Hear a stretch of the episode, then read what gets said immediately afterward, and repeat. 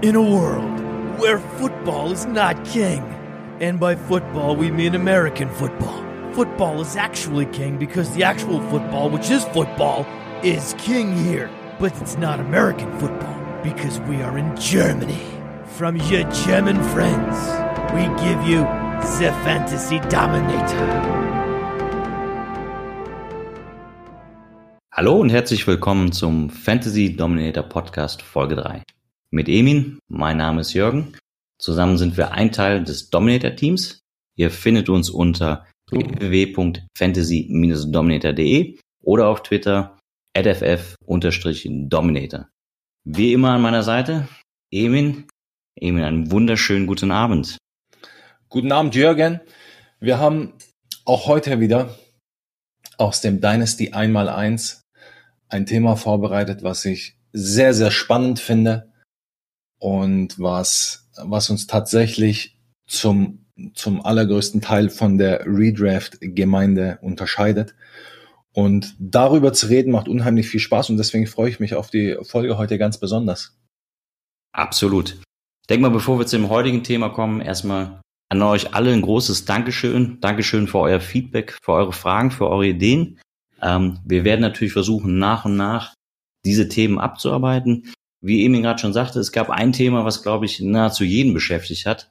Und das war das Thema Trades. Und das wollen wir heute im Dynasty 101 angehen. Wir wollen uns angucken, warum tradet man und dann in den nachfolgenden Sendungen darauf aufbauen und verschiedene Topics noch abarbeiten. Also Dynasty 101, warum traden? Und wir können uns natürlich nicht verabschieden aus der Sendung, ohne über Rookies gesprochen zu haben. Und das machen wir heute über unsere Top 10 Running Back Rookies. Da schauen wir uns einfach mal Landing Spot und so weiter an und gucken an, wo hat das Fantasy Dominant Team die Jungs gerankt. Emin, bereit? Los geht's, ja. Also Thema Traden. Und Traden ist ein, ein großer Teil von, von Dynasty Football, weil wir haben natürlich am Anfang den Startup Draft, über den haben wir in der letzten Folge gesprochen. Jetzt haben wir unser Team zusammen, es geht Richtung Saison. Und es passieren ja auch Dinge in der NFL, ja. Es, es werden die ersten, also vor dem ersten Spieltag wird es unheimlich viele Verletzungen geben, wird vielleicht der ein oder andere suspendiert werden, es wird Autounfälle geben, es wird die, die kuriosesten Geschichten geben, weswegen Spieler nicht mehr an dem Punkt stehen, wo sie heute stehen. Und das wird zwangsläufig zu Trades führen. Ja? Und yeah. das Thema Trading ist halt neben dem Starter Draft und dem Rookie Draft das große Thema, was man so im, im Bereich Teammanagement machen kann. Ja, und, und ich denke auch, vielleicht der größte Unterschied zum Redraft, und ich glaube, deswegen kamen auch die vielen Fragen. Wir hatten es schon mal erwähnt, weil es einfach unterschiedliche Ansätze in Dynasty gibt, ähm, sind halt hier äh, Trades viel, viel häufiger als in Redraft liegen. Ja, also wir hatten es ja gestern mit den verschiedenen, mit den verschiedenen Perspektiven, mit den verschiedenen Strategien und jede Strategie macht halt einen anderen Spielertypen interessant. Und da nicht alle die gleiche Strategie fahren können, gibt es immer wieder Möglichkeiten, dass die richtigen Leute zusammenfinden. Setzt natürlich so ein bisschen voraus, dass die Leute auch aufeinander zugehen und, und auch so eine gewisse Aktivität zeigen. Aber das ist gegeben, weil jeder will ja seine Ziele erreichen und die Ziele sind unterschiedlich. Und deswegen kommt es zu Trades, ja. Und wenn es natürlich um das Thema Trades gibt. Du hast jetzt vorhin gesagt, wir wollen uns heute mehr so um das Thema Warum traden kümmern, aber es gibt ja auch noch den Aspekt Wann traden. Also nicht jeder Trade macht zu jedem Zeitpunkt Sinn, sondern es gibt Zeitpunkte über den Verlauf einer Saison hinweg, wo, wo Trades mehr oder weniger Sinn machen. Dann kommt es natürlich auch immer darauf an, wen man traden will und worauf man sein Augenmerk dann eher legen sollte. Und dann gibt's natürlich auch jeder, jeder, der im Verkauf arbeitet, weiß, dass es ja auch Verhandlungsgrundlagen gibt, mit denen man an dieser herangehen sollte. Und, und dann hat man wirklich ein großes, einen großen Block Trades. Und heute wollen wir einfach mal schauen, also warum will man traden? Was, was treibt da einen an? Und, und da gibt's verschiedene Themenblöcke, auf die wir eingehen wollen. Ja, absolut. Ich denke, vielleicht fangen wir mit dem ersten Themenblock an. es ist immer wieder überraschend, aber so eine Bye-Week kommt fast wie, wie Weihnachten. Also man ist immer total überrascht davon. Aber jetzt haben wir tatsächlich den Fakt, Bye-Week, wir merken jetzt, oh, shit, drei Stammspieler Bye-Week. Wollen wir hierfür wirklich traden? Was machen wir da? Ich sehe es so, also ich würde jetzt beim Startup Draft nicht wirklich drauf achten, wann haben meine Spieler eine Bye Week. Also das wäre kein Kriterium für mich, einen Spieler jetzt zu holen oder nicht zu holen. Ja. Nichtsdestotrotz, wenn dann die Woche 10 kommt und dir fehlen auf einmal enorm viele Spieler, ja, dann, dann musst du dich tatsächlich der Situation stellen und entweder reagierst du dann darauf und holst du dann diesen einen Spieler, der dir aus dieser, aus dieser einen Woche dann raushelfen kann oder, oder du machst es nicht. Ich, ich persönlich sehe es halt so, ich würde niemals einen Spieler nur für eine Woche holen. Also ja, Fantasy ist ein Spiel, wo es jede Woche um den Sieg geht und, und man muss es wirklich Woche für Woche sehen. Aber wir haben 13 Spieltage und da, da würde ich nicht Haus und Hof wegen einer Woche aufs Spiel setzen. Ja. Wenn es jetzt natürlich ein Spieler ist, den man sich sowieso schon überlegt hatte zu holen und sagt, es ist wie so eine frühzeitige Investition und der bringt mir auch jetzt was und ich überzahle ein bisschen vielleicht, aber ich bekomme auch wirklich den Spieler, den ich haben wollte, dann in dem Fall finde ich, kann man es machen und wenn man wirklich um den Titel spielt, weil die Wahrscheinlichkeit, dass man jedes Jahr um den Titel spielt, die ist wirklich gering. Und in dem Fall kann es sich auch wirklich lohnen. Ja, Woche 10, Woche 11, Woche 12, je nachdem, wo wir gerade stehen und dann die Bye Week kommt oder die vielen Bye Weeks kommen für die Spieler. Da kann sich's dann schon lohnen, ja. Ansonsten, wenn der Gegner natürlich merkt, dass man traden will, weil man in diese Bye Week reinkommt mit den vielen äh, Leer Leerstellen, ja, hat man eigentlich schon verloren, weil dann wird man gezwungen, gewaltig zu überzahlen. Es wird teuer am Ende des Tages, also überlegt euch das gut. Und wie eben eigentlich sagte, also eine Bye Week macht eigentlich keinen Sinn, da zu traden. Ähm, wir haben genug Spieltage. Es ist tatsächlich auch besser, wenn mehrere Spieler an, an einer Woche wirklich ihre Bye Week haben, anstatt das verteilt. Also lieber diese eine Niederlage in Kauf nehmen und dann durchstarten. Ähm, also absolut sinnig. Ähm, was vielleicht so ein zweites Kriterium ist, wo wir natürlich alle vor Angst haben und was natürlich keiner auch voraussehen kann, ähm, gerade weil es wirklich ein Kontaktsport vom Herrn ist, ähm, Verletzungen. Wie reagieren wir hier? Also Verletzungen sind, sind natürlich von, von, vom ihrem Ergebnis her ja, wie so eine, wie so eine Bye Week, ja, also so eine, so eine Concussion, so eine Gehirnerschütterung, die haut einen für ein bis zwei Spiele raus. Ist halt dann auch wieder die Frage, ist, ist, sehe ich jetzt keinen großen Unterschied zu dem Punkt davor, ist, ist im, jetzt nachher, wir haben nachher nochmal einen Punkt, wenn es um Tiefe auf einer Position geht, aber jetzt wegen, wegen so einer kurzfristigen Verletzung, auch da wieder würde ich die, würde ich die eine Niederlage in Kauf nehmen. Meistens ist es tatsächlich so, dass die Spieler wegen einer Gehirnerschütterung dann meistens nur eine Woche aus, ausfallen. Das ist die häufigste Verletzung. Wenn natürlich drei, vier Jungs dann auf Injury Reserve kommen und dann mal mindestens acht Wochen ausfallen, das verändert natürlich Dinge. Und auch da wieder, an welchem Punkt der Saison sind wir, lohnt es sich da all in zu gehen. Und nur wenn es sich wirklich lohnt, das machen. Ansonsten überzahlt man für, für nichts und wieder nichts. Ja. Also ich denke gerade, wenn man sowieso abgeschlagen irgendwo im Tabellenkeller ist, dann macht ein Trade absolut keinen Sinn. Ähm, dann lieber die Niederlage in Kauf nehmen, ähm, was am Ende des Tages dann auch einen höheren Rookie-Pick im, im Draft bedeutet. Ähm, Verletzungen sind das eine. Gibt natürlich auch aktuelle Entwicklungen in der NFL. Darauf reagiert man natürlich auch. Ähm, wie gehst du da so bei den Trades vor? Aktuelle Entwicklungen? Also was viele nicht nicht wirklich, ja, nicht, nicht wirklich mitbekommen, so nicht wirklich Acht drauf geben. Die NFL, also sehr chronologisch, ja, man startet am Anfang der Saison und, und dann geht's hinten raus.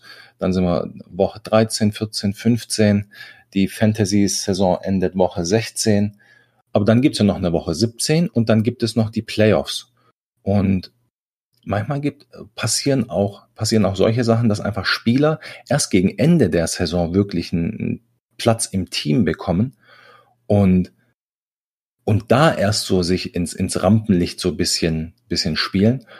Wenn wir zum Beispiel, denken wir nochmal an, an vorletzte Saison, Vance McDonald war die Saison über relativ lange verletzt und ist dann in den Playoffs gegen die Jacksonville Jaguars explodiert, ja, hatte, hatte ein überragendes Spiel und hat auch davor gute Spiele gehabt. Und letzte Saison hat man dann gesehen, alles klar, Vance McDonald war, war ein guter Tight End, ja. Wenn man die vorletzte Saison genau beobachtet hat, geschaut hat, alles klar, welcher, welcher Spieler kommt vermehrt zum Einsatz, wer, wer wird mehr, wer bekommt mehr Touches, wer bekommt mehr Targets. Wenn man auf sowas achtet, weil die Spieler natürlich im Gesamtkontext keine guten Zahlen haben auf die Saison hoch gesehen, fällt es vielleicht manchen gar nicht auf. Aber wenn man das halt in, in den richtigen Kontext dann einordnet, kann man auch mit solchen Spielern, die einfach aktuell auf sich aufmerksam gemacht haben, gut punkten. Ja, absolut. Du sprichst es an. Hab die Snaps und Targets wirklich im Blick, um dann zum richtigen Zeitpunkt die Spieler zu, zu erwerben. Ähm, auch ein, auch ein Runtergehen der Snaps oder Targets ist immer ein guter Zeitpunkt, die, die Leute zu holen. Äh, immer da den Kontext sehen und dann zuschlagen, wenn es am besten ist. Ähm, was man auch unbedingt beachten sollte, das haben auch die wenigsten, glaube ich, auf dem, auf dem Schirm, sind die aktuellen Verträge der, der Spieler, oder? Da jetzt ein, ein Beispiel zum Beispiel. Es ist jetzt eher vielleicht eine Geschichte für zwei Quarterback-Ligen oder Superflex-Ligen. Wir haben Andy Dalton, ja, ist seit Jahren ein Starting Quarterback. Andy Dalton könnte nächstes Jahr aus dem Vertrag rausgeschickt werden. Relativ günstig. Und könnte dann nur noch in Richtung Backup gehen. Also macht es jetzt wenig Sinn, in einen Andy Dalton auch in der Zwei-Quarterback-Liga viel zu investieren, weil es könnte in einem Jahr vorbei sein. Andy Dalton ist jetzt kein Starspieler und für den, also viel für ihn investieren bedeutet relativ für seinen Namen. Ja. Also viel wird man sowieso nie für ihn investieren müssen. Aber man kann auch von Andy Dalton überzahlen und, und sowas sollte man einfach vor Augen haben, dass man auf die Verträge schaut, welcher Spieler hat wann, ja, man sagt ein Out dazu, ja, ein Out in seinem Vertrag, wo der Verein relativ günstig aus dem Vertrag rauskommt und das vor Augen halten. Und das, das hilft einem weiter, so dass man vielleicht auch Entwicklungen so ein bisschen voraussehen kann. Ja. Ich denke gerade auf der Running Back Position sprichst es an, diese Buyouts, die sind so günstig bei den Running Backs. Ähm, dass sie fast kostenlos ähm, rausgeschmissen werden können. Und ich glaube auch, wenn wir nachher auf die, auf die Rookies gucken, auch wenn teilweise eine Situation im ersten Blick nicht gut aussieht, wenn man sich die Verträge dann der anderen Spieler anguckt, erscheint das im ganz anderen Licht. Also wirklich ein ganz, ganz wichtiger Punkt. Ähm, einfach im Internet nachgucken, Contract von den jeweiligen Spielern und die Buyouts im, im Auge behalten. Ähm, generell Trades, um eine gewisse Tiefe auf einer Position zu erhalten, sicherlich auch ein wichtiger Punkt. Ich glaube auch, dass das der Punkt ist, der den guten Dynasty-Spieler vom, vom mittelmäßigen Dynasty-Spieler so unterscheidet. Weil, wir haben es ja vorhin gesagt, wenn die Bye-Week kommt, wenn die verletzten Misere kommt, ist es schon zu spät. Dann hast du Druck, was machen zu müssen. Und alle sind so, wir, wir machen unter Druck eher Fehler, wie wenn wir keinen Druck haben. Und wenn man keinen Druck hat und mal einfach auf die, auf die Mitspieler zugeht, schaut, wie ist mein Kader aufgestellt, weil jetzt im Moment sieht fast jeder Kader gut aus, bis auf die, die wirklich also am Arsch sind, weil sie über einen längeren Zeitraum Mist gebaut haben. Aber im Moment sieht fast jedes Team gut aus. Ja klar, es hat ja auch im Moment keine Verletzten. Ja, wir malen und für jeden Spieler von uns malen wir uns immer das beste Szenario aus. Aber wie sieht's denn mit Running Back 3, 4, 5 aus, wenn zwei Running Backs starten? Ja, macht man sich auch darüber Gedanken oder schaut man einfach und sagt, hey, ich habe zwei tolle Running Backs und drei, vier und fünf sind zwar nicht so besonders, aber ich habe ja zwei gute. Ja, die sind, die, die, die, die sind zwei schwere Hits vom, vom Ausfall entfernt. Ja, und das vor Augen haltend sollte man auch ohne Druck schauen, was kann man machen. Ja, man kann immer mal reinhorchen beim Gegner welchen Spieler er wie bewertet sieht, ja, und, und man muss ja auch nicht immer für den Superstar gehen, sondern einfach schauen, dass man einfach auf einen Running Back 5 einen, einen guten Namen hat, der, wenn er reinkommen muss, abliefern kann. Ja, Spieler, die nicht zu teuer sind. Ja. Also wenn ich jetzt dieses Jahr zum Beispiel sehe, Latavius Murray ist ein relativ alter Running Back, der jetzt nicht die Welt kostet, an den man wahrscheinlich mit einem, mit einem Zweitrunden-Pick rankommen kann, wo man aber ganz genau weiß, wenn er spielt, wird er abliefern. Warum nicht dafür einfach einen, einen, einen Zweitrunden-Pick investieren? Ja?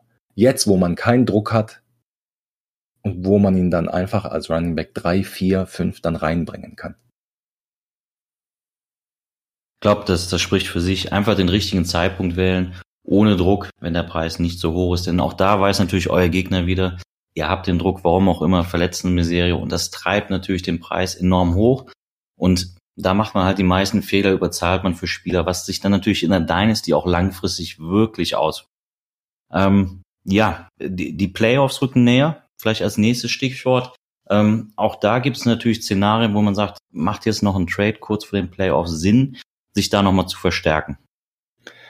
Also ich kann da mal zwei Beispiele geben, jetzt aus dem, aus dem eigenen, aus dem eigenen Fantasy-Leben. Ich habe letztes Jahr tatsächlich relativ kurz vor Ende der Trade Deadline habe ich für einen Doug Baldwin einen Late First hergegeben. Es wurde dann der 1.10 und Doug Baldwin ist heute kurz vorm Retiren. Aber zu dem Zeitpunkt habe ich den 1,10 hergegeben. Es war ein Risiko und es hat sich gelohnt, weil Doug Baldwin hat die letzten, hat in, in Woche 16 und ich meine auch in Woche 15 extrem gut performt. Ja.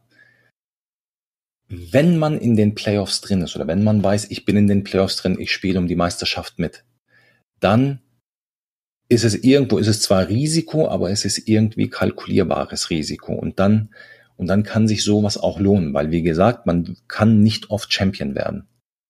Und dann macht es Sinn.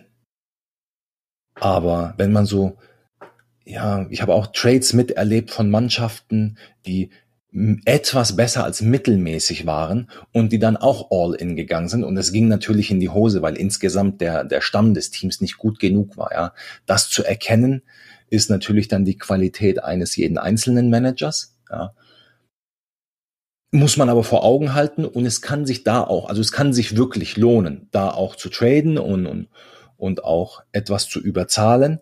Aber am Ende wird halt tatsächlich nur ein Team Champion und wenn vier den gleichen Gedanken haben, dann gehen halt drei mit, mit dem Nachteil aus der ganzen Geschichte raus. Ja, also wirklich realistisch das betrachten. Ähm, wir wollen alle gewinnen, ähm, aber wie du sagst, wenn wir im Mittelfeld sind, ist die Chance nicht sehr groß, dass wir mit diesem einen Spieler das Ding gewinnen werden.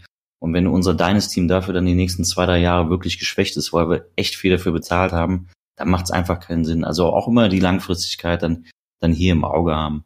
Ähm, der letzte Punkt, du hast ihn so ein bisschen genannt, der Finanzansatz. Ähm, da geht es ein bisschen so darum, den Gesamtwert des Teams immer zu erhöhen. Vielleicht kannst du dazu noch was sagen. Ich, ich weiß ja nicht, wie es Dynasty-Spielern geht. Ich äh, baue meine Teams gerne in Excel-Tabellen um und dann schaue ich lange auf diese Excel-Tabellen. Und dann äh, ordne ich die Spieler in Kategorien ein, welches, welche Spieler Starter sind, welche Spieler solide sind. Und dann komme ich auch zu Spielern, wo ich sage, oh, das, der hat aber einige Fragezeichen. Ja. Und es ist natürlich nicht, nicht ein, weil alle anderen machen sich ja wahrscheinlich auch ähnliche Gedanken. Und es ist nicht einfach, den, den Gesamtwert des, des, des Teams zu erhöhen, ja.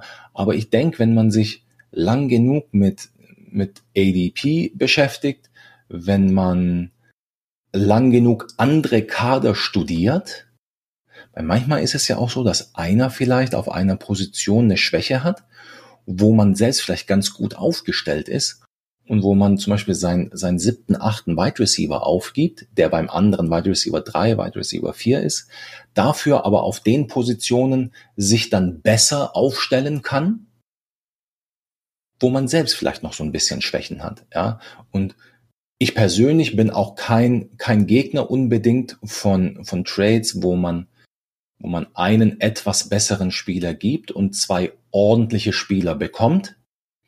Man muss halt schauen, dass man die ordentlichen, ordentlichen Spieler bekommt, die in Zukunft auch ein hohes Upside haben können. Weil wenn dann wieder einer durchstartet, ja, dann, dann ist der Wert wieder vielleicht so hoch, nur wie der eine Spieler, den man weggegeben hat, ja, und dann hat man sozusagen eins zu eins getauscht und hat noch einen anderen Spieler, der hohes Upside hat, auch noch im Kader. Also man kann auch so an die Sache herangehen. Das Schöne wieder an dem Ansatz ist, man hat nicht Druck, wenn man diesen Ansatz hat ja, sondern man versucht einfach auch komplett ohne Druck einfach den, den Wert des eigenen Teams zu erhöhen.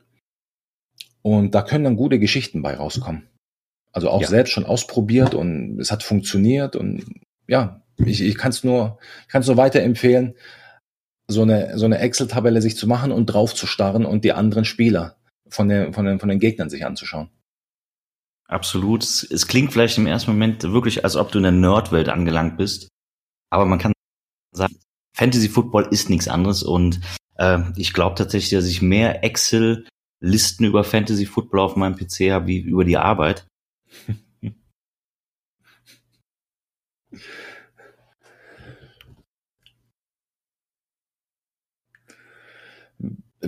also wenn man es richtig angeht, richtig ist natürlich auch so richtig falsch, ja.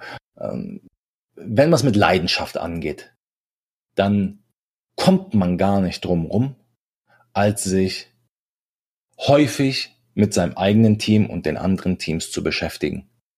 Es geht gar nicht anders. Und mm, das ist ja das Schöne an Dynasty, dass man wirklich, wenn man die Gesamtkonstellation immer sieht, man bereitet sich immer auf etwas vor. Ja, im Moment bereiten sich alle auf Rookie Drafts vor. Ja, davor haben sich alle auf Evaluierung von, von Rookies vorbereitet sobald jetzt der Draft rum ist, werden alle vielleicht nochmal schauen, es wird am, am Draft Day oder in, innerhalb des Drafts, der dann vielleicht über eine Woche geht oder zwei Wochen geht, wird es viele Trades geben, Ausgangslagen werden sich wieder verändern. Also auch dann wird es wieder was zu tun geben. Und ich denke, der gute Dynasty-Spieler, der, der schaltet nicht ab, der sagt nicht, ah, jetzt lasse ich das mal drei Wochen beiseite, sondern der schaut einfach, was passiert. Jetzt der, der, der Unfall von, von JPP war neulich, ja, für Leute, die in IDP-Ligen spielen. Wenn man jetzt drei Wochen mal sagt, ich will drei Wochen nichts damit zu tun haben, bekommt man das vielleicht nicht mit und, und, und, läuft in irgendeine Trade-Falle rein, ja. Also, es gibt immer was zu tun und man kann sein Team immer verbessern, egal an welchem Punkt der Saison man steht. Absolut. Und ich denke, wenn ihr das gleiche Team am Anfang der Saison habt wie am Ende, dann macht ihr definitiv falsch und dann wäre vielleicht wirklich die Frage, ob Dynasty das richtige Format für euch ist. Ähm, also schaut euch Spieler an, schaut auch auf die zweite Reihe, verbessert euer, euer Team ständig. Ganz, ganz wichtig. Du hast es schon mal in der letzten Sendung irgendwo gesagt. Dynasty ist so schön, weil es keine Offseason gibt. Genau. Und, und wer, Bock auf Offseason hat, der soll Redraft spielen gehen. Ja, da hast du Woche 16 Saison aus und dann geht's im August kannst du dann wieder äh, wieder wieder, wieder starten, ja. Und dazwischen hast du acht Monate Off-Season, ja, kannst du dich schön drauf freuen. Und aber das ist nichts für uns, ja. Also wir wollen das bewusst nicht. Wir wollen uns damit beschäftigen und deswegen haben wir auch immer was zu tun. Ja, und das ist das Stichwort äh, beschäftigen. Das, das tun wir uns in Dynasty natürlich auch mit den Rookies. Ähm, wie vorhin schon gesagt, wir wollen uns heute mal unsere Top 10 angucken, ähm, der, der Running Backs. Ähm, jetzt werden viele sagen, ja, wo, woran macht ihr denn eigentlich diese, diese Rookie-Rankings zu diesem Zeitpunkt der Saison fest? Was sind denn so, so, ja, wir gucken natürlich nicht in die Glaskugel, aber was sind denn so Facts, woran wir das festmachen? Also dadurch, dass ja jetzt der, der Draft war und es ist alles andere davor ist so ein bisschen, bisschen so in die Glaskugel gucken und, und, und, und Sachen aus, aus, aus Zahlen und aus, aus dem Tape rauslesen. Was man schon natürlich kann, aber Landing Spot ist halt, ich denke, das ist der größte Punkt. Alles schön und gut, ja, alle Athletik, alle College Production, alles schön und gut. Aber Landing Spot ist nun mal jetzt, denke ich, der wichtigste Punkt. Und was hat man natürlich in diesen Running Back investiert oder in den Spieler allgemein investiert von Vereinsseite her? Das ist, würde ich sagen, ein großer Punkt Landing Spot und Draft Investment. Genau. Darüber hinaus, denke ich, kann man auch mal sagen, dass das gerade im Dynasty wichtig ist. Und da kommen wir wieder auf Verträge, wo wir es auch eben schon gesagt haben, auch mal hinzuschauen, wo stehen diese Rookies nicht vielleicht nur in dieser Saison, sondern im nächsten Saison, wenn verschiedene Verträge, jetzt Beispiel bei den Running Backs, auslaufen. Ganz, ganz wichtiger Punkt bei Dynasty. Ich glaube, generell ist auch nochmal wichtig zu erwähnen, dass, dass die Running Backs die Jungs sind, die am schnellsten liefern, oder? Was Fantasy-Punkte zumindest anbelangt. Genau, was natürlich zur Folge hat, Running Back, also die Position ist halt so, dass man, dass es nicht sonderlich schwer ist, das zu erlernen, ja. Ähm, was in der NFL wahrscheinlich im Gegensatz zum College Football der größte Unterschied ist, das ist das Thema Pass Protection, dass man halt auch in der Lage sein muss, blitzende Linebacker oder Linemen aufzunehmen, ja, oder zumindest mal kurz wegchippen zu können. Und das ist etwas, womit einige Rookies dann auch Schwierigkeiten haben. Manche Rookies können das ganz besonders gut und, und, und deswegen bekommen sie Spielzeit auch dann gleich von Anfang an. Das ist ein, ein ganz großer Unterschied NFL zu College. Aber im Grunde genommen, Running Backs können reinkommen, sind auch in der Lage, 1000 Yard Saisons abzuliefern, was dann natürlich im Umkehrschluss bedeutet, dass sie, dass ihr Wert auch in Dynasty natürlich sehr viel schneller in die Höhe schießt als der von Wide Receiver und insbesondere Titans. Ja, sprich also in Drafts sicherlich die Running Backs die, die immer im Fokus aller Dynasty-Spieler stehen. Jetzt haben wir natürlich wieder viel geredet. Kommen wir zu unseren Rankings. Ähm, wir, wir rollen das Feld quasi von hinten auf. Ähm, an Position 10 unserer Rankings haben wir einen Spieler von den Vikings, Alexander Madison. Was kannst du uns zu dem guten Jungen sagen? Was beim Alex Madison auffällt, ist die Tatsache, dass er bei den Vikings schon an Position 2 steht. Also wenn man sich das Depth Chart der der Vikings anschaut, wer da noch im, im, bei den Running Backs im, in, im Team ist, dann sehen wir dann Emir Abdullah, einen Mike Boone, einen Rock Thomas. Und die sind natürlich nicht, nicht wirklich Running Backs, die ihm, die ihm ja den, den Platz zwei, glaube ich, streitig machen können, weil, weil Abdullah hatte eine, hätte eine Chance gehabt bei den Lions, hat sie nicht genutzt und ist dann so ein bisschen als, als Kaderfüller weitergereicht worden. Boone und Thomas haben, haben letztes Jahr nicht wirklich viel zeigen können. Und so wird, denke ich, Alexander Madison gleich auf Position 2 kommen, was, was schon mal ein großer, ein großes Plus für ihn ist. Ein anderes großes Plus ist, dass er noch als einer der ganz wenigen noch 20 Jahre ist, also noch nicht ganz 21 Jahre, somit einer der, der jüngsten ist. Er bringt zumindest mal die Statur mit, um ordentlich Workload meistern zu können. Ja, also über ein 30 BMI, das gilt so als der, als der Richtwert, 30,0 BMI. Und er ist, er ist leicht drüber. Er ist halt aber auch, und jetzt sind wir beim, bei, den, bei den schlechteren Dingen, er ist kein besonders guter Athlet wird sicherlich davon profitieren, dass er noch in der dritten Runde ging im Draft, was immer ein gutes Zeichen ist, was als früh noch gilt, insbesondere was Running Backs anbelangt. Insgesamt muss aber natürlich Delvin Cook erst was Größeres passieren, dass, dass Alex Madison, glaube ich, reinkommen kann und, und, und abliefern kann. Ja, sprichst es ein bisschen an. Delvin Cook war ja auch letzte Saison doch das eine oder andere Mal verletzt. Ähm, denke hier, der Hintergrund ist auch einfach wirklich einen, einen guten Running Back an, an Position 2 zu haben, Ersatz für Murray zu finden. Ähm, wie du sagst, Madison hat, hat tatsächlich im College richtig gut abgeliefert. Ähm, 1400 Yards Season gehabt, ähm, auch sehr, sehr viele Receptions. Ähm, also ich denke, daran wird es nicht scheitern. Du sagst schon, Athletik ist so vielleicht so ein bisschen der Punkt. Ähm, müssen da vielleicht auch mal über diesen Speed Score sprechen der auch bei ihm wie auch bei anderen in dieser Draftklasse nicht so überragend ist. Ähm, vielleicht kannst du den Zuhörern mal ganz kurz sagen, was dieser Speed Score eigentlich ist. Also beim Speedscore geht es ja darum, an die Jungs rennen ja eine 40 Jahr Zeit. die ist ja, die reicht von, wir haben letztes Jahr, vorletztes Jahr John Ross gehabt, der 4-2-2 gereimt ist als Wide Receiver und damit einer der, der, der schnellsten war. Um, aber John Ross wiegt natürlich auch dementsprechend viel weniger wie jetzt ein Alexander Madison, der 221 Pfund wiegt, ja. Und der, der Speed Score nimmt sozusagen das Gewicht des Spielers, nimmt seine 40 Jahr Zeit und bringt das in einen Kontext. Also man kann auch eine relativ schlechte 40 Jahr Zeit haben, aber wenn man dementsprechend viel wiegt, dann ist es natürlich trotzdem gut. Ja. Und, aber bei Alexander Madison ist es tatsächlich so, er rennt eine 467, was eigentlich schon, ja, ist im 27 Prozent Bereich, also wirklich schwach.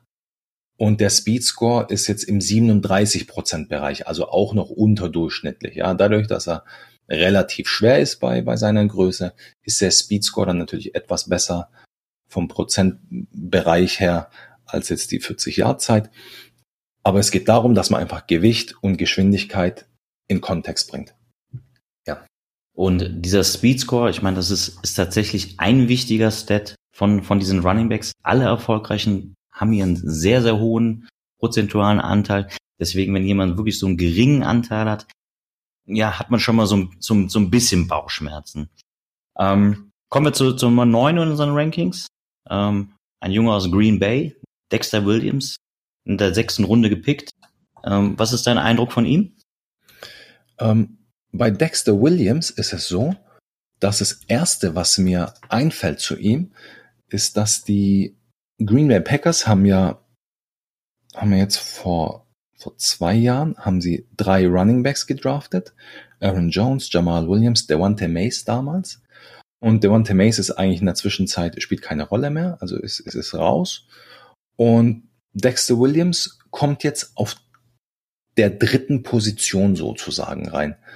Und jeder, der uns so ein bisschen kennt, weiß, dass wir nicht so sonderlich viel von Jamal Williams halten, ja, seinem Namensvetter. Und dann ist die Sache ja gut.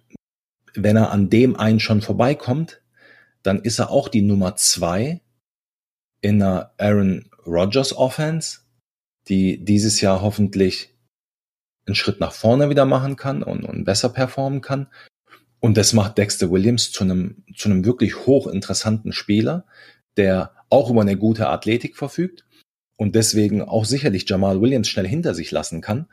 Und dann, ja, ist man eigentlich nur eine Verletzung von Running Back 1 Touches entfernt. Ja.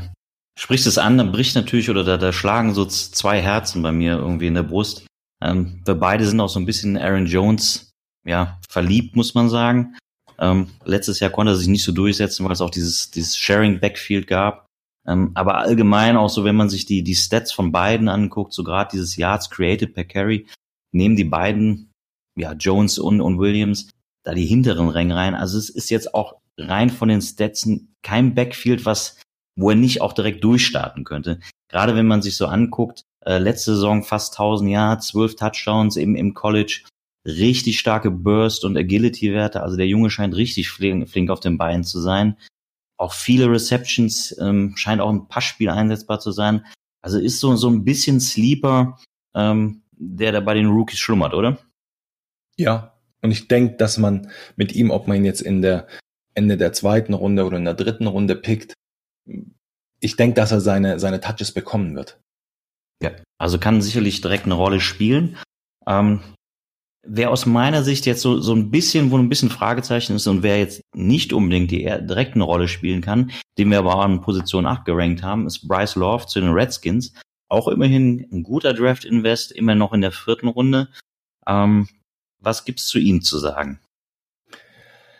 Bryce Love ist für mich genau der Spieler, um den sich Mannschaften kümmern sollten, die letztes Jahr vorne mitgespielt haben, die also insgesamt schon ein gutes Team haben werden und die sich's leisten können, auf den hinteren Kaderplätzen einen Spieler zu haben, der vielleicht gar nichts auf die Reihe bekommt, aber wenn er was auf die Reihe bekommt, dann kann er richtig explodieren, weil Bryce Love ähm, hat vorletztes Jahr, also vorletzte College-Saison, war er wahnsinnig gut. Über 2000 Rushing Yards, drei äh, Receptions ging, also da, da, wurde nicht so viel eingesetzt, aber was die Rushing Yards in seiner Junior Season anbelangt hat, das war, das war Wahnsinn. Und die Frage war, meldet er sich an für den NFL Draft oder nicht?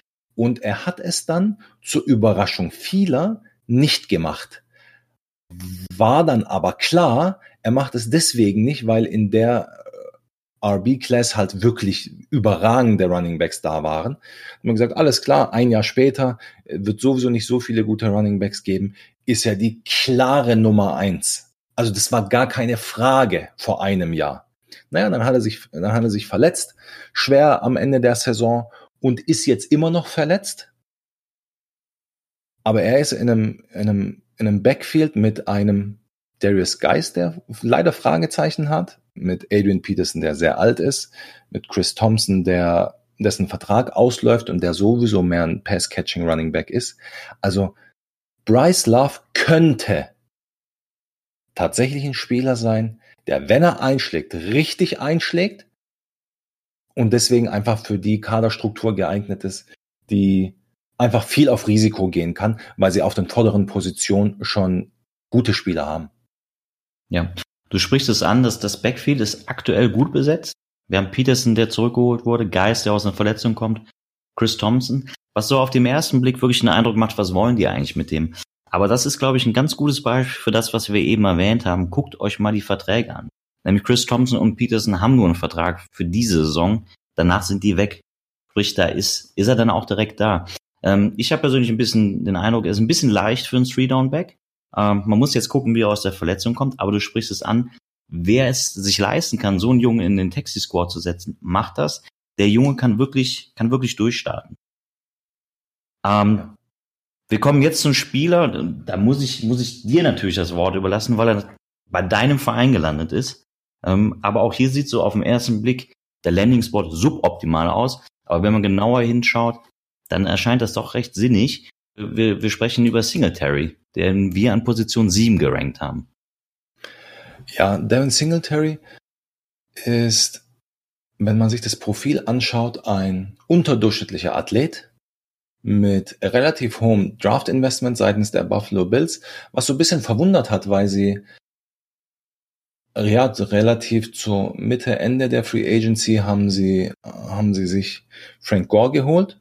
Haben gesagt, okay, jetzt haben wir zwei ältere Running Backs. Dann haben sie sich noch TJ Yeldon geholt. Und man gesagt, TJ Yeldon war auch immerhin mal ein Zweitrunden-Pick von den Jacksonville Jaguars. Und jetzt im Draft noch Devin Singletary. Und wenn man sich jetzt die, ja, die Situation von TJ Yeldon letztes Jahr bei den Jacks anschaut, er war eher so der Pass-Catching Running Back. Und davon ausgehend, dass McCoy und Gore in einem Jahr nicht mehr in Buffalo sind, haben wir auf einmal einen Devin Singletary, der nächstes Jahr mit überdurchschnittlich hoher Wahrscheinlichkeit wahrscheinlich Starter bei den Buffalo Bills ist. Ja, und da sind wir wieder an dem Punkt, ja, er ist zwar ein unterdurchschnittlicher Athlet, aber hat auch bei Yards Created gute Werte erzielt, hatte ein, ein gutes, ein gutes College-Resümee, und ja, der Landing Spot könnte in einem Jahr hochinteressant sein. Jetzt ist es weniger sexy, aber in einem Jahr könnte es halt hochinteressant sein. Ja, ab nach hinten ins Taxi Squad, in den hinteren Bereich des Kaders und, und warten. Keine Panik bekommen und warten. Muss man auch dazu sagen, ich möchte jetzt nicht sagen, dass das Back viel alt ist, weil ähm, da würde ich mir selber gerade keinen Gefallen tun, aber es ist zumindest sehr erfahren und aus eigenem ja, Feedback kann ich sagen, dass man im Alter doch schon die eine oder andere Verletzung hat. Also es ist auch nicht unwahrscheinlich, dass er schon so ein bisschen eingreift in diesem Jahr und eine kleinere Rolle spielt, oder? Also kann natürlich sein. Verletzungen wissen wir nie, aber die Jungs sind echt erfahren und, und auch schon ein bisschen betagter. Auf der anderen Seite, Frank Gore hat sehr, sehr wenig Ausfallzeiten über seine Karriere gesehen. Ja, Ähm, McCoy ist von seinem Stil, wie er rennt her, nicht der Typ, der viele Hits einstecken muss. Insofern kann es dieses Jahr sein, aber spätestens nächstes Jahr ist er auf jeden Fall ganz vorne mit dabei. Und warum nicht jetzt schon in nächstes Jahr investieren? Ja, absolut. Ich denke, das Backfield der Zukunft wurde geschaffen bei den Bills. Äh, TJ Yeldon, der, der ein hervorragender Passempfänger ist, dazu Singletary. Ähm, auch wenn, wenn Yeldon jetzt keine Rolle natürlich in seinem Rookie-Draft äh, spielt, aber auch so ein Spieler, guckt ihn euch an, guckt einfach, was nächstes Jahr ist. Also wirklich ein, ein Top-Trade-Target. Ähm, sehr, sehr interessant für, für nächstes Jahr. Jetzt kommen wir zu einem Backfield, was aus meiner Sicht nicht wirklich interessant ist. Und da sprechen wir über die New England Patriots. Und wir sprechen über unsere Position 6 und das ist Damien Harris, der bei den Pets gelandet ist. Und wenn ich mir das Backfield und so die Snapshares angucke, dann, dann möchte ich eigentlich nichts davon haben. Erzählen wir uns ein bisschen darüber. Ich will ehrlicherweise auch nichts davon haben.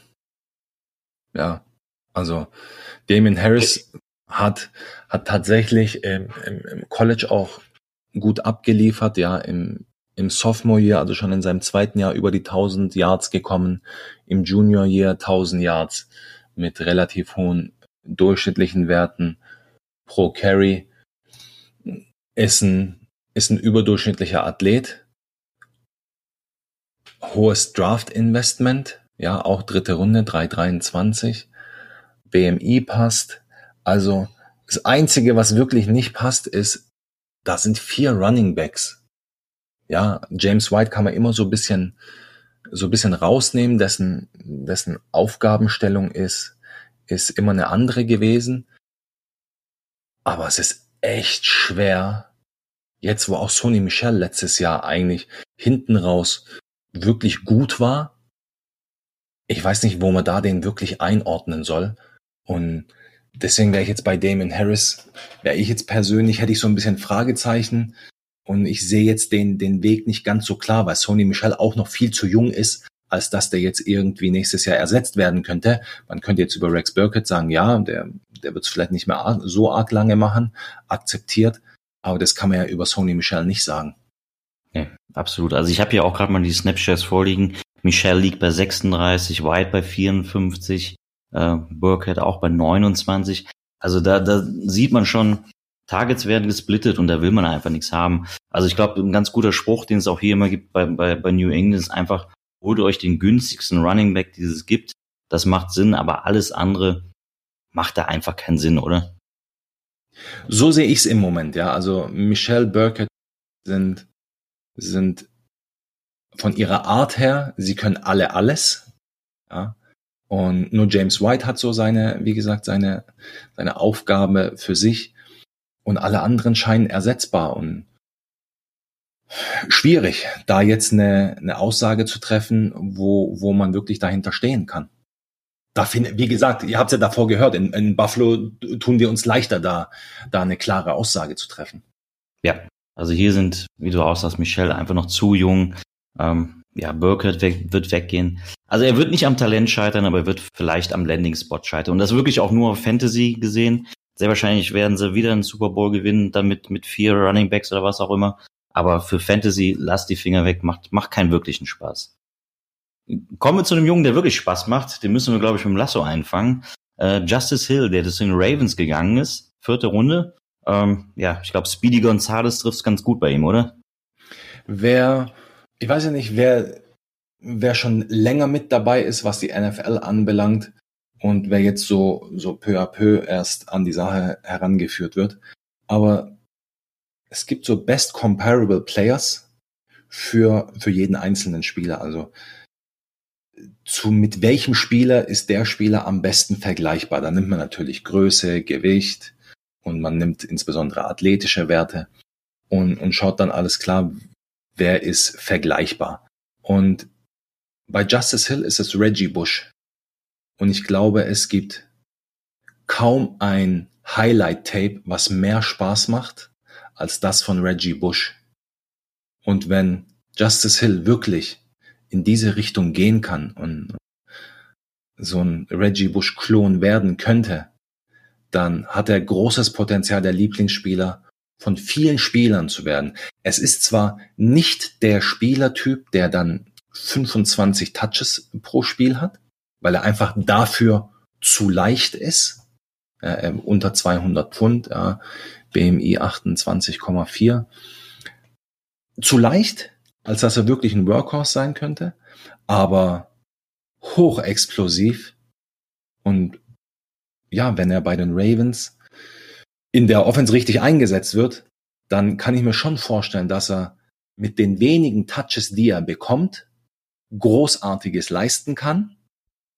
Vergleichbar mit Alvin Kamara bei den Saints, der auch, wenn man sich mal so die Touches von ihm anschaut, er hat nicht so extrem viele Touches, aber er ist halt in der Lage, mit wenigen Touches viel zu machen, weil er halt so hoch explosiv ist. Und das könnte auch Justice Hill, ja, sein Weg sein. Ja, sprichst es an. Große Explosität. Wir, wir liegen da im 95%-Bereich. Äh, das ist schon, schon richtig, richtig stark. Ähm, auch er hätte eigentlich schon davor das Jahr in den Draft gehen können, hat sich dagegen entschieden. Ist dann auch nicht optimal gelaufen in der letzten Saison. Aber wie du, wie du sagst, ich glaube auch so ein Spieler haben die Ravens einfach nicht, passt da sehr gut rein. Ähm, Kenneth Dixon, Guess Edwards, auch die Verträge enden nach dieser Saison. Also sollte man unbedingt auf dem Schirm haben, weil gerade Geschwindigkeit in der, in der NFL ja sehr, sehr beliebt ist. Also wirklich so ein, ja, eine, eine Spieler, den ich, die ich wirklich am liebsten habe und die ich unbedingt in meinem Fantasy-Team haben will. Ja, ich, ich hoffe, dass er tatsächlich in, in den Draft zur Mitte zweite Runde reinfällt, dass man vielleicht da, also das wäre tatsächlich auch ein Spieler, für den es sich lohnen könnte, weil einfach das Upside so enorm da ist, dass man für den vielleicht sogar in die zweite Runde äh, reintradet oder versucht so ein bisschen hoch zu traden, weil für den könnte es sich wirklich lohnen. Ja, ja, wenn, ich meine, einen besseren Übergang hättest du tatsächlich äh, mir nicht geben können. Ähm, wir kommen an Position 4 und das ist tatsächlich der Spieler mit dem meisten Upside und der jetzt auch gerade in allen äh, Drafts wirklich hochschnellt. Daryl Henderson, ähm, der Landing Spot zuerst Fragezeichen Los Angeles Rams. Ähm, aber wenn man sieht, dritte Runde gepickt von Los Angeles Rams, vermutlich wird sie Top Story der Offseason. Alles verbunden natürlich mit, mit dem Knie von Gurley. Ähm, was sagst du zu ihm? Also, jetzt habe ich es natürlich das schon im Fall von, von Justice Hill gesagt. Der einzige Spieler, der noch mehr Upside hat, ist tatsächlich Daryl Henderson. Ja. Daryl Henderson ist ein, ist ein überdurchschnittlicher guter Athlet, ja, nicht überragend, also ist in keinem Bereich überragend, aber er ist überdurchschnittlich gut, kann definitiv viele Touches wegstecken, hat im ganzen Draft die dritthöchste, das dritthöchste Draft-Investment. Ja. Er ist als dritter Running Back vom, vom Board gegangen. Und dann stellt man sich doch wirklich die Frage, warum investieren die LA Rams, wenn sie doch den besten Running Back in ihren Reihen haben und wenn der gesund sein sollte, warum investieren die so viel in ihn rein? Weil gehen wir einfach nur ein Jahr zurück. Da haben die LA Rams auch in einen Running Back investiert, nämlich in John Kelly. John Kelly ist aber in der sechsten Runde gegangen. Warum investieren die jetzt ein Jahr später nochmal in einen Running Back, aber jetzt in der dritten Runde? Das ist eine, das ist wirklich eine Frage, die, die man sich einfach stellen muss. Und, und wenn man dann sieht einfach, wie sich die Situation um Gurley letztes Jahr entwickelt hat und was man gerüchtemäßig über ihn jetzt hört, dann man, Daryl Henderson, ich weiß nicht, ob man ihn Anfang zweite Runde noch bekommt.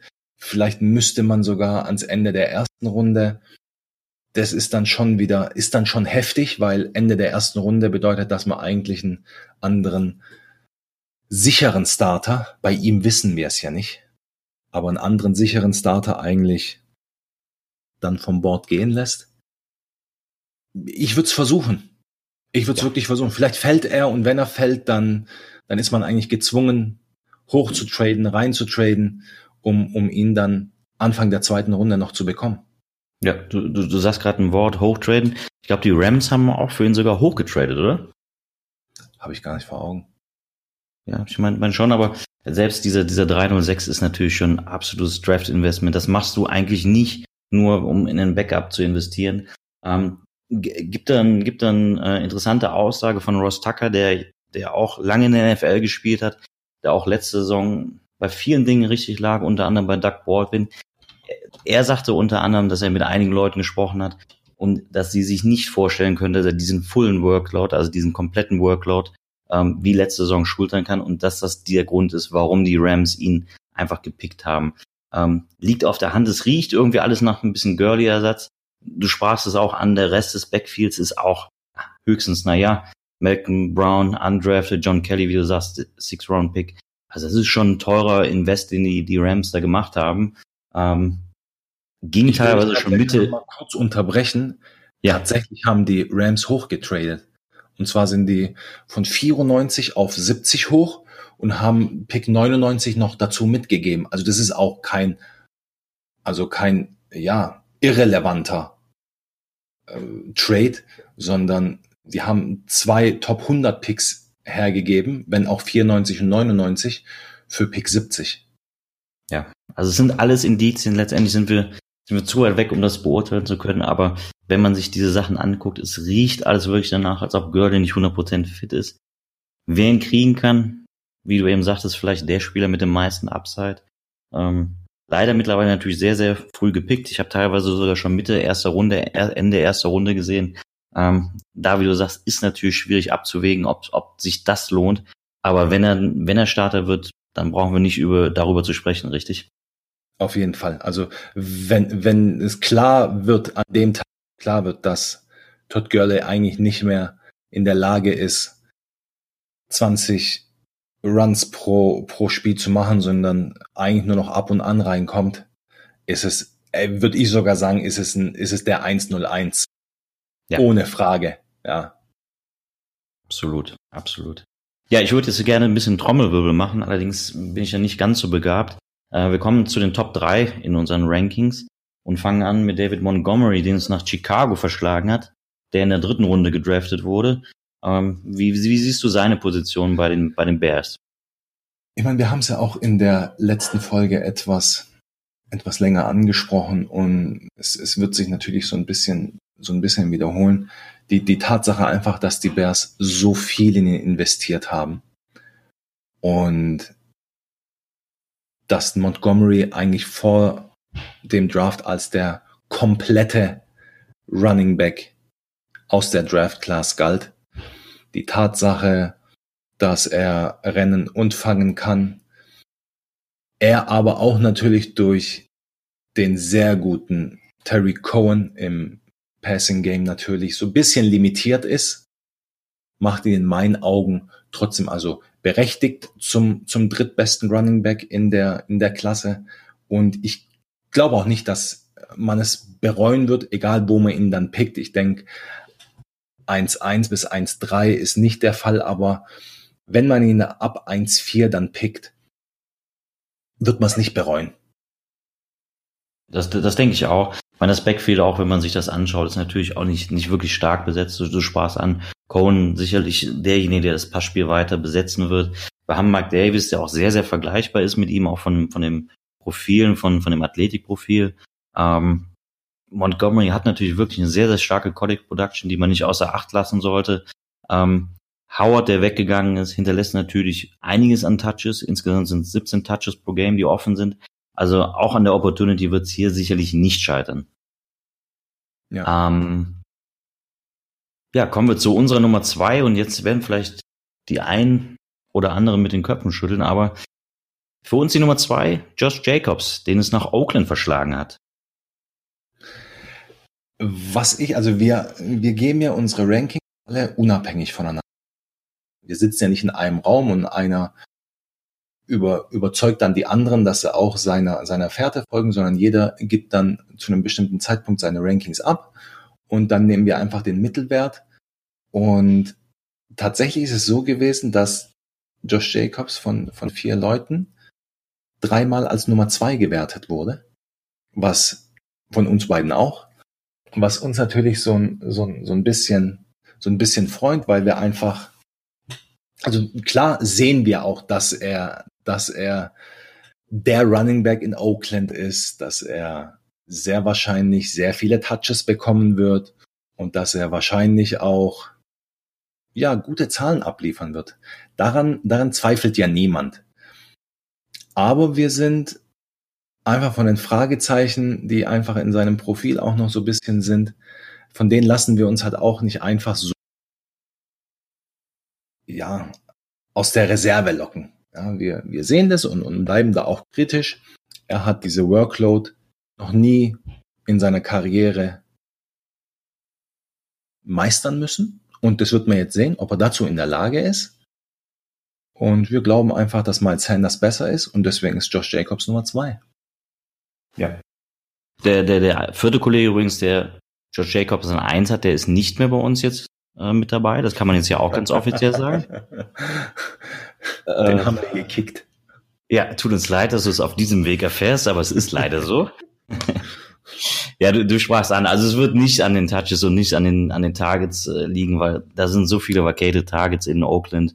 Ähm, bessere Opportunity gibt es nicht für Josh Jacobs. Es war der ideale Landing-Spot und ich glaube, es war auch allen irgendwie klar, dass Oakland ihn picken wird. Ähm, was so ein bisschen Fragezeichen auf, aufruft. Und gerade bei uns, weil wir doch so, so Matrix und Athletik viel, viel Wert drauf legen, ist einfach sein Profil, wenn man sich den, das Athletikprofil anguckt. Auch das ist wirklich im unteren Bereich, Speedscore lediglich im 30%-Bereich. Das sind so die Fragezeichen, auch wie du gesagt hast, mit dem Workload. Ähm, ja, das, das Backfield selber in, in Oakland, ich glaube, da braucht man auch nicht viel zu sagen. Einzige Frage vielleicht an dich. Ähm, wir haben Jalen Richarder, der letztes Jahr sehr, sehr stark eingebunden wurde in die, in die Passspiele.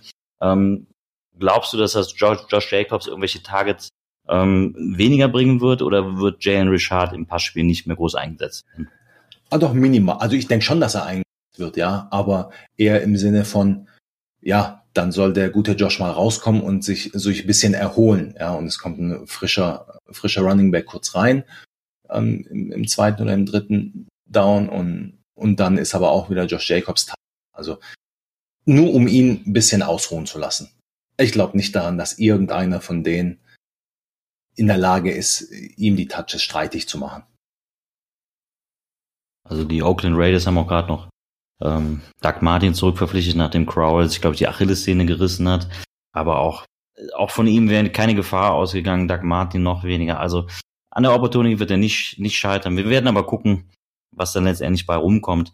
Ähm, ja, alle, die jetzt aufgepasst haben, wissen natürlich, es fehlt noch, fehlt noch ein Name und und der ist Miles Sanders, ähm, geht zu den Eagles. Der einzige Running Back, der auch in der zweiten Runde gepickt wird. Ähm, wenn wir uns den Landing Spot auf den ersten Blick anschauen, sehen wir sehr, sehr viele Running Backs, aber das ist gar nicht so schlimm, oder?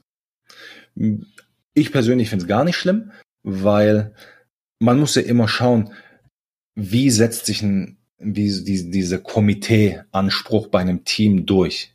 Also warum, warum Komitee, warum mehrere? Und oftmals ist es einfach, es fehlt die Qualität des einen Running Backs, der einfach die anderen überstrahlt. Und deswegen wird es einfach auf mehrere Schultern verteilt, weil der eine das besser kann und der andere kann das besser. Und, und letztes Jahr ist man am Ende ist sogar so jemand wie Josh Adams durchgestartet, ja, und, und hat echt äh, Wert in Dynasty bekommen. Und ja, das hat einfach damit was zu tun gehabt. Es gab halt keinen, der wirklich gut war. Ja, und der klar besser war als die anderen. Miles Sanders ist klar besser als die anderen. Die paar Pfund, die ihm fehlen, die wird er sich sicherlich auch in Philly antrainieren können. Und dann, ja, steht dem eigentlich nichts im Wege. Er wurde in der zweiten Runde gedraftet, zweithöchstes Draft-Investment toller Athlet, toller Stil, wie er sich auf dem Platz bewegt. Miles Sanders Videos machen Spaß, sich anzuschauen.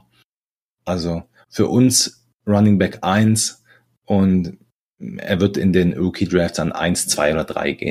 Je nachdem, wie, wie die Vorliebe des an Nummer 1 Pickenden ist. Aber ich denke, wir, wir würden ihn an 1 oder an 2 nehmen, aber auf jeden Fall als erster Running Back vom Board gehen lassen. Ja, du sprichst es an. Also für uns unser Running Back 1.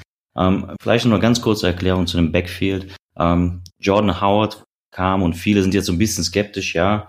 Aber man muss mal bedenken, da wurde lediglich ein Six Round investiert in, in Jordan Howard, ähm, der dabei auch noch beschränkt einfach im Passspiel ist. Ähm, die Eagles haben hier einen Second Rounder investiert, der 2009 der höchste Pick, den sie für, für einen Running Back investiert haben. Also es spricht schon Bände. Ähm, dazu muss man mal wissen, dass der Contract von, von Howard auch nur bis 2019 geht. Also die Fragezeichen, die vielleicht im ersten Moment da sind, die, die sehen, sind wirklich nicht groß und er wird sich durchsetzen, wie Emin sagt, extrem athletischer Typ, ähm, gefällt uns unheimlich gut und wir sehen hier keinen Grund, warum er scheitern sollte und deswegen auch ganz klar die Nummer ein. Ja, mein Lieber, ich glaube, wir sind dann für heute tatsächlich wieder durch. Hat mir wieder eine Menge Spaß gemacht mit dir. Danke, mir ebenso. Ich würde sagen, wir hören uns wieder nächste Woche, dann mit, mit äh, den nächsten Top 10 aus unseren Rankings. Ähm, bleibt sauber bis hin. Wenn ihr Fragen habt, meldet euch unter den bekannten E-Mail-Adressen info at fantasy-dominator.de oder auf Twitter. Wir freuen uns auf euer Feedback. Euch eine gute Woche. Bis dahin. Ciao, ciao. Macht's gut. Ciao.